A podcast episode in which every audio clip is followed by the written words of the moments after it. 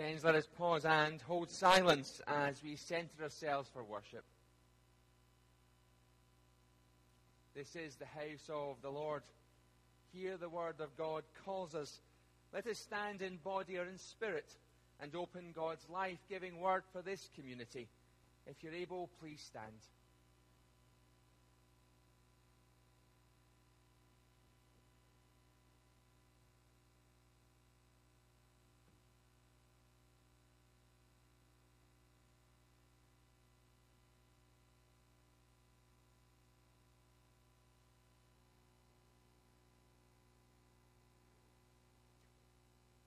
Morning. Welcome to everyone joining us this morning in person or online. Wherever you are, you're welcome in this place. This service is being live streamed and will continue to be so over the summer. A reminder we are still prohibited from singing for the time being, but we know when we move to level one, we'll be able to sing as a congregation. Let's pray that that's in the next few weeks singing this morning will be led by Laura, Stephanie, and Jonathan. I was going to say Matthew there, it's just routine. And Jonathan, welcome. Thank you to the three of you. Sowing seeds, scattering, scattering them around. Have we prepared the land? Will our seeds fall in fertile ground? Will their roots take hold? Will the new growth be strong? Will the harvest be bountiful? How do we take our mustard seed of faith and grow it? Come, gather, gather and be fed and nourished. Gather and raise our voices in praise. Gather and worship our God, the nourishment of our lives. Let us worship God. 638. Lord, we have come.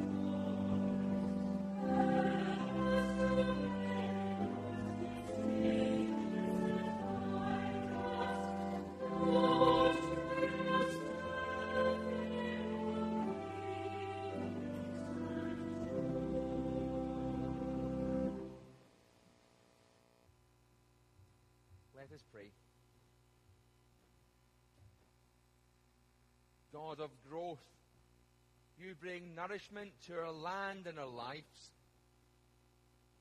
You plant seeds of love in our hearts to grow and to blossom so that we can welcome and serve your world in your name.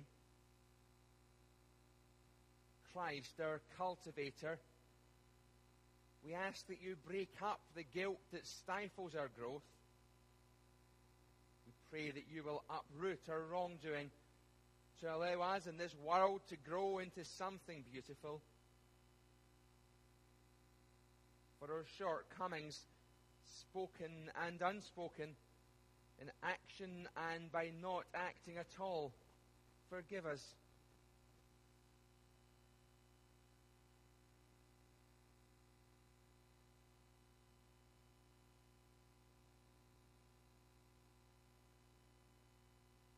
Sowing Spirit, may you create in us a people of peace, a collective of compassion, and a household of hope. And hear us now as we join together with the Church Universal in the words of our Lord saying, Our Father, who art in heaven, hallowed be thy name. Thy kingdom come, thy will be done on earth as it is in heaven. Give us this day our daily bread, and forgive us our debts as we forgive our debtors.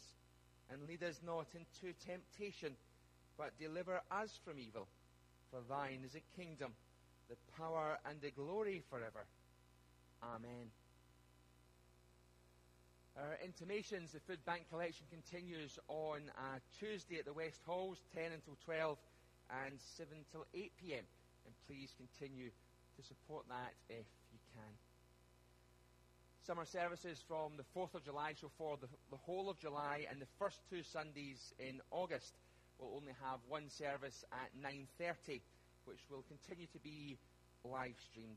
And from the 15th of August, we'll be back to two Sunday services at half past nine and 11 o'clock with our Sunday club and Bible class and hopefully singing. And from August, after that summer break, we need to return with vigour and get things really going again. Our offering, the offering bags are not um, passed round at this time, but there are offering bowls at the back of the church, and you can give online under the weekly offering tab on the website to support the life and work of our church here in this community. The Killellan service will return this year. We had to postpone it last year, but it will return this year at the Old Kirk on Sunday, the 4th of July at 6:30 p.m. And bring your own communion, as we're now accustomed to doing. We've done it the last couple of communion services it's easier to comply with the regulations. So bring your own communion, and hopefully we can sing outside and celebrate the Killellan service on Sunday, the 4th of July. The sadness I have to intimate the death of a loyal member, Isabel Sharp, sadly passed away on Friday in St Vincent's Hospice. Uh, I was privileged to spend her last couple of hours with her, and she's now at rest in the arms of her Lord funeral service will likely be the start of next week, and I'll intimate those when we have them, and they'll be on the website. Our Bible reading this morning will be read by Jack McKechnie. Let's listen for God's Word.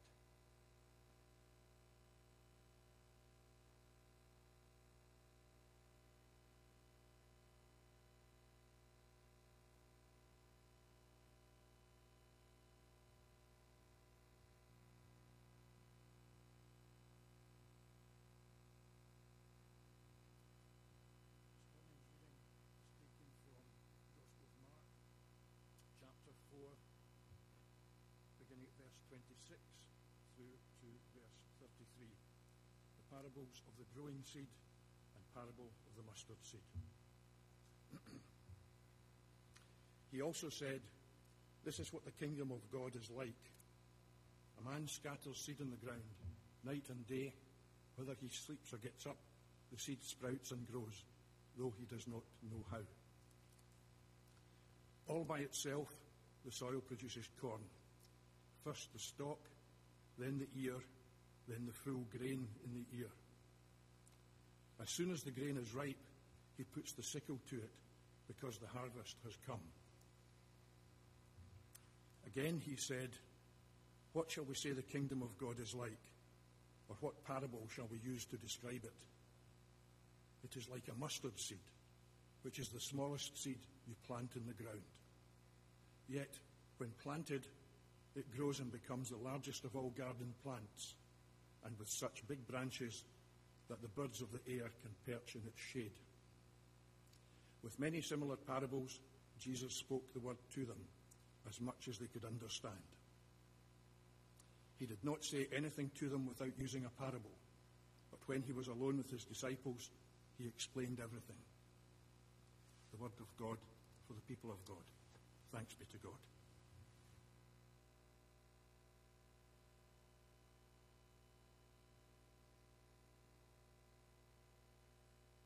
Thank you, Jack. 565. My life flows on in endless song.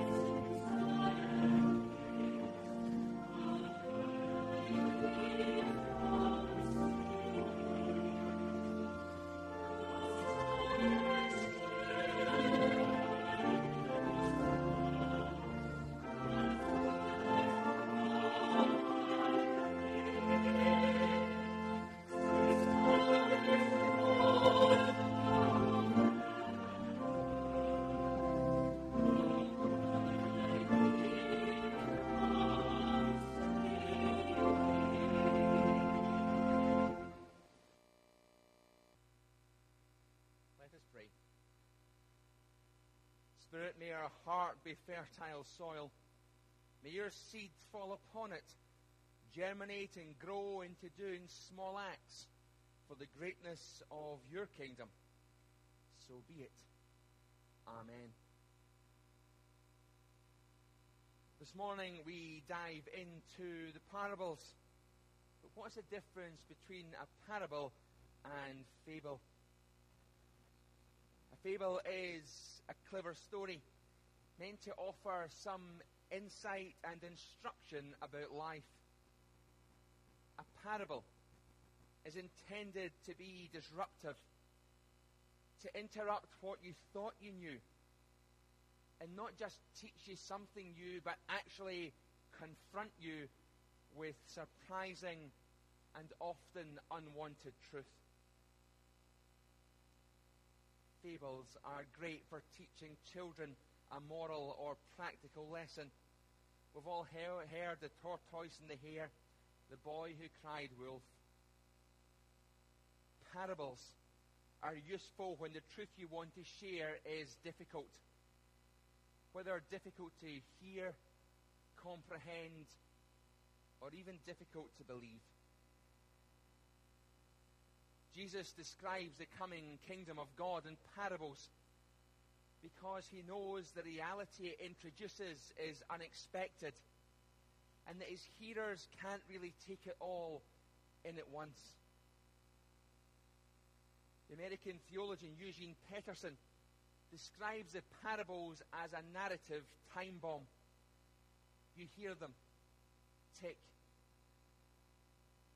You wonder about them tick. You think you've maybe got it tick. And then as you walk away, tick. And over the course of the next day or so, tick. And then all of a sudden, the truth that Jesus conveys strikes home. Boom. Almost overwhelming you with its implications, blinding you with its vision. Jesus conveys two such truths in today's passage. Here, be careful.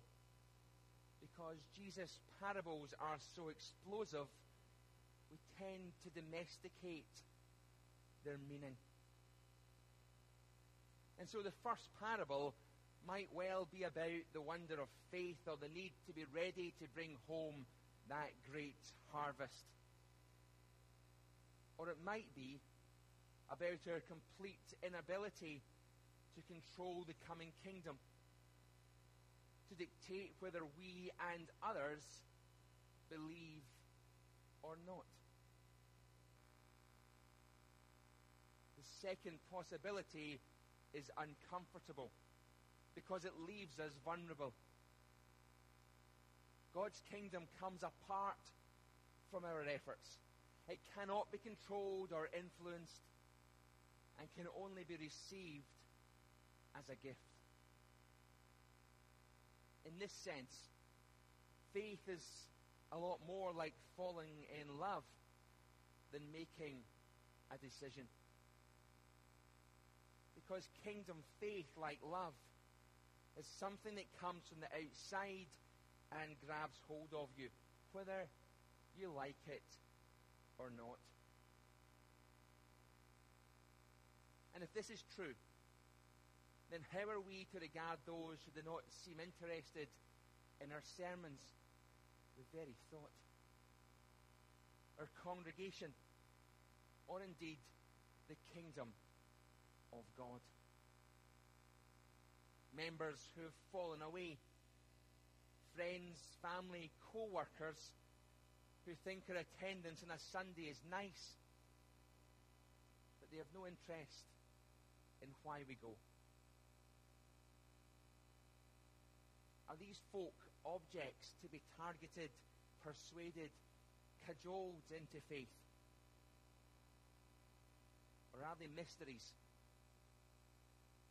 Mysteries to be understood and to be loved. Part of that fertile soil that God may be working apart from our efforts. And perhaps the faith we hold the bits of the kingdom we have perceived, can only be offered with delight, no strings attached, with the same enthusiasm and generosity of a child. What we do is faith. Not so that, so that they come, but because, because God loves them. And the second parable of the mustard seed tells an even more difficult story. Perhaps it is about how God can grow small things into grand things. Although that feels to me a little bit like a fable. Or maybe, just maybe, it's really talking about the kingdom's desire for breaking in and taking over our lives, sometimes against our better judgment. Mustard, after all, was a lot less like a flowering shrub that we might plant around the edges of our gardens. It was more an invasive weed, something that you want to keep out of your garden and your lawn at all costs because it runs amok very easily. It gets out of hand and almost always it takes over whatever ground it gets near. It's the same with the kingdom of God. If it were sold in a box, it would likely come with a warning use only in moderation, or perhaps even a health warning. That's just it. The kingdom of God is not some commodity to be bought and sold. Used diligently but carefully. It's a new reality. It's a word of promise that creates hope and expectation. It leads people to change, to share it, and to live it. And trust me, from personal experience, the kingdom is dangerous because you don't know where it will lead you. For most of us who have the benefit of a good education, a position, income, and status, we probably miss this. But the original followers of Jesus were, in the eyes of the culture of the day, pretty much losers. Lowly fishermen, despised tax collectors, prostitutes, and criminals, lowlifes, loathed by the religious authorities. Maybe that's the way the followers of Jesus have always looked to the rest of the world. Those people desperate enough, lowly enough to find hope in the message of the kingdom. Find hope in the message of the kingdom. Yeah, I'm sure many of you, like me, saw firsthand last night people finding hope. I was watching the Euros game live, Denmark and Finland, when Denmark player Christian Eriksen, with no one near him, stumbled and collapsed in the pitch in the 40th minute. Very quickly, the reaction of the referee and the players, you could see it was serious. Medics raced on and could be seen doing CPR on Eriksen on the park and using the defibrillator. I'll not tell you exactly what I think of the BBC for showing this for 20 minutes or showing his partner hysterical at the side of the park because I don't like swearing in the pulpit. But I did see players visibly praying, standing beside their stricken teammate. When they eventually returned to the studio, it was somber. They referred to the CPR and it didn't look good for Eriksen. One pundit, a former international player, she said when she was watching it, she took out her phone and texted her mum to say, I love you, because you never know the minute. And it was fairly doom and gloom. Yet another pundit, Micah Richards, he said, There's always hope. We need to pray. Faith as small as a mustard seed. And there was great news an hour or so later when it was announced, despite the earlier scenes, Eriksen was talking and was stable in hospital. Now, not for one second am I suggesting that those prayers saved Eric Eriksen. The fantastic medical team from UEFA and quick medical attention did that. But the world came together the world came together in prayer and in hope, even in faith as small as a mustard seed.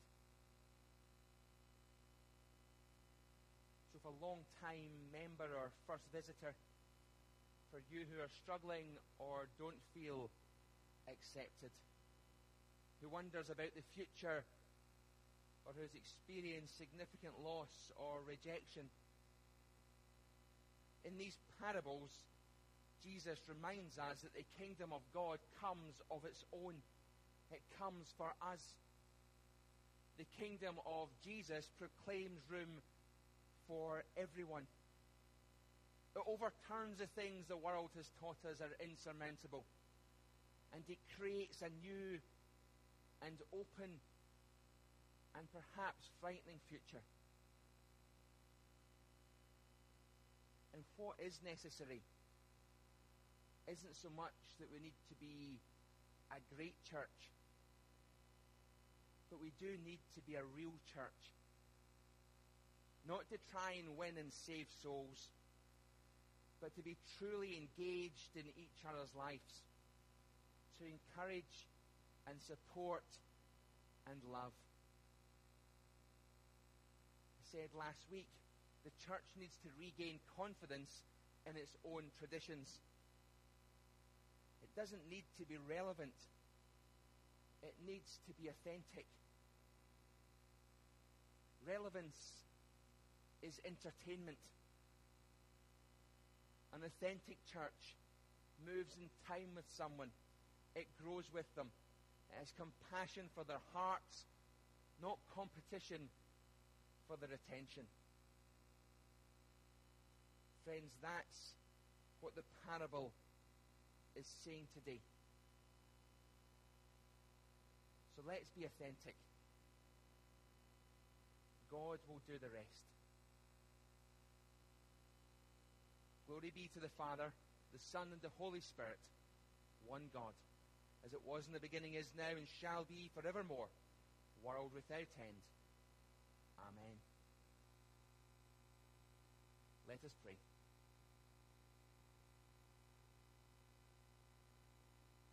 Creator God, Maker of heaven and earth, we bring before you our prayers for this world. We pray for those whose land is barren and dry, where very little can grow. Be with those who work tirelessly for solutions, for those seeking sources of water, for those who work with communities to produce food. Lord, plant your seed of hope and may it grow.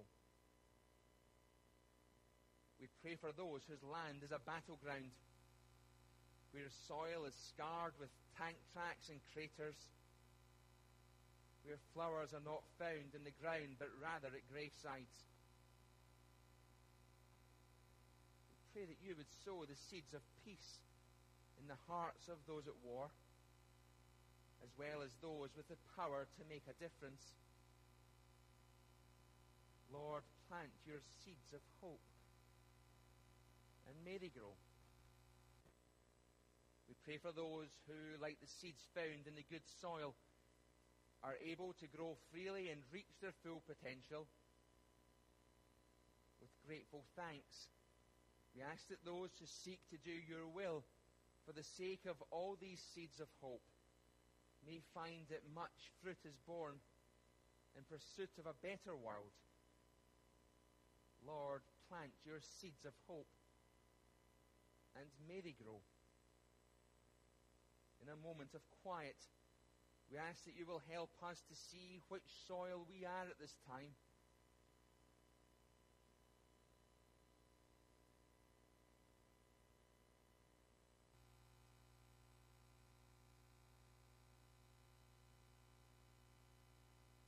Oh God, help us to be willing to move towards the good soil, enabling us to encourage others, no matter what kind of soil they feel they represent. Lord, plant your seeds of hope, and may they grow. In Jesus' name we pray. So be it. Amen. 644. O Jesus, I have promised.